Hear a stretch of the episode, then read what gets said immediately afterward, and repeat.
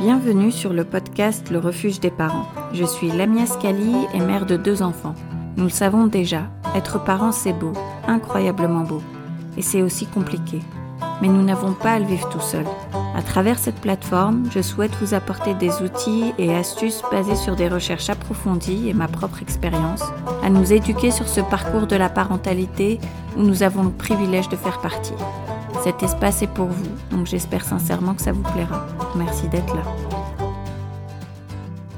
Bonjour à tous et bienvenue à mon tout premier podcast. Je n'ai pas vraiment de mots pour exprimer à quel point je suis heureuse que vous soyez ici à m'écouter, ça vaut vraiment tout l'or du monde. Et j'espère que cette plateforme devienne quelque chose que vous écouterez chaque semaine.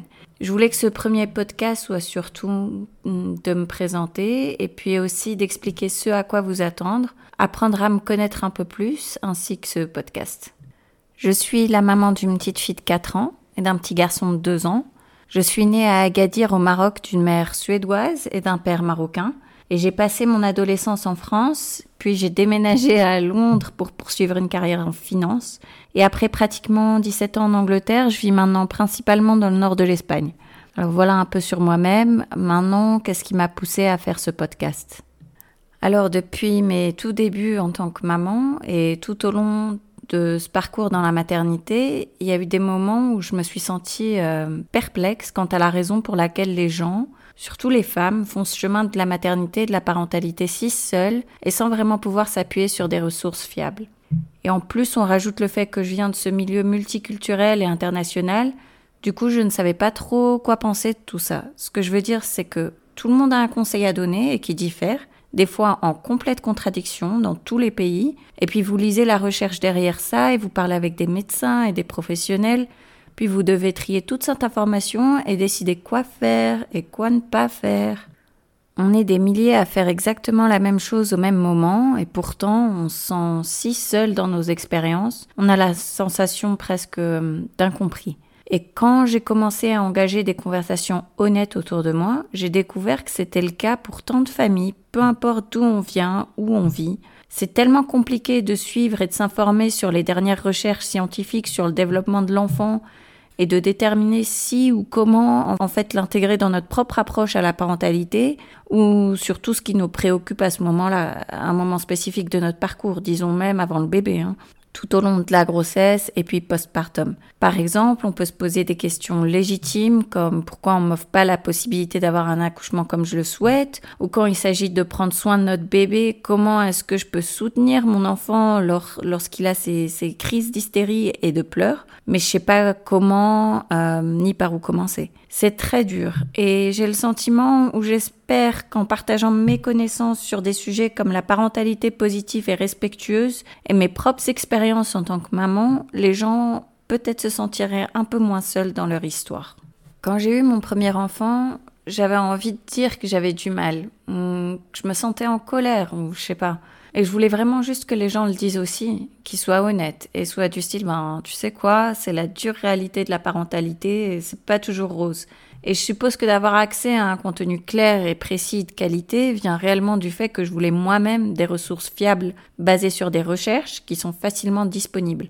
Mais tout ça, ça prend énormément de temps. Et il faut trier tant de bêtises sur Internet pour trouver le contenu ou le bon contenu. Et bien qu'il y ait une place pour une grande partie de ce contenu et des forums et des choses que je pense sont tout à fait justifiables, si je ne savais pas où chercher la moitié du temps, comment quelqu'un qui n'a pas le temps de retour au boulot, les ressources ou aussi les compétences linguistiques, hein, puisse trouver ces ressources en ligne?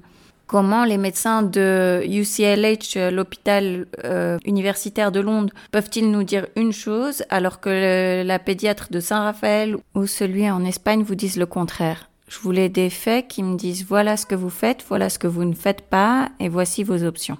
Alors pourquoi avoir choisi ce format? Le podcast, ben on a besoin de nos deux mains en tant que parents. C'est donc le podcast, c'est vraiment la possibilité d'atteindre tout le monde parce que c'est hyper accessible. Dans chacun de mes épisodes, j'espère pouvoir partager des choses comme comment appliquer une parentalité consciente et positive et être authentique et apprendre davantage sur le développement de l'enfance. Et j'espère également pouvoir ultérieurement aborder des sujets plus personnels pour les mères comme l'accouchement et le postpartum.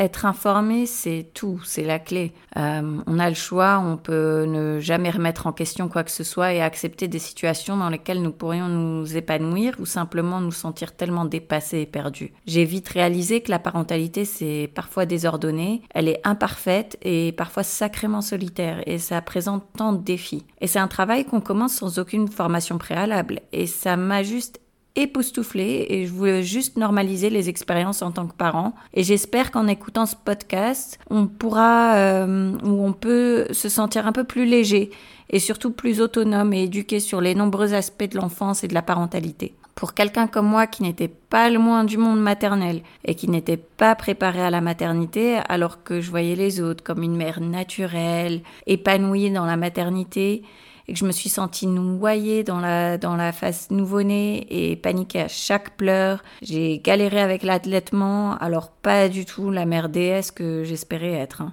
Et quand on dit que les jours sont longs, enfin en anglais on dit ça, les jours sont longs mais les années sont courtes, c'est tellement vrai. On cligne des yeux et tout d'un coup on est dans une phase différente. Et je me suis sentie tellement mal préparée pour les crises de colère de mon enfant, les effondrements, les parler mal de retour. Alors c'est vraiment pas une exagération de dire que l'approche de la parentalité bienveillante, euh, positive, Rye en particulier, m'aide littéralement euh, à transformer ma perspective et toutes les interactions que j'ai avec mes enfants. Euh, je suis fière d'essayer de baser la relation que nous entretenons sur un respect mutuel. Beaucoup ou la plupart des épisodes seront dérivés de cette approche, qui est l'approche parentale qu'on utilise avec nos enfants et qui est fondée sur le respect de l'enfant. Je veux donc partager tout ce que j'ai appris grâce à ma propre expérience, toutes mes recherches, toutes mes lectures et écoutes depuis que je suis devenue maman. Mon propre objectif, c'est de sentir plus de facilité et de joie en tant que parent. Donc si partager quelques-uns de mes outils pour y parvenir peut aider au moins un parent, alors je suis plus que ravie. Hein. C'est un endroit où vous trouvez, euh, où vous pouvez trouver des nouvelles idées, mais euh, soyons clairs, il y a un millier de façons d'élever ses enfants et tellement de merveilleuses approches. Je ne prétends pas être la personne à vous dire comment élever son enfant. C'est aussi un travail continu pour tout le monde. Euh, j'espère que c'était assez clair et que ça vous donne une idée de ce à quoi vous attendre ici. Merci beaucoup pour votre écoute.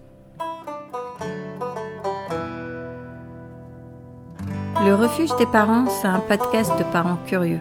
Vous pouvez l'écouter sur Spotify, Apple Podcast et toutes les plateformes de podcast. Et si vous avez aimé cet épisode, n'hésitez pas à le partager, à laisser des commentaires, à mettre des étoiles. Vous pouvez aussi me contacter sur info@lerefugedesparents.com. À bientôt pour le prochain épisode.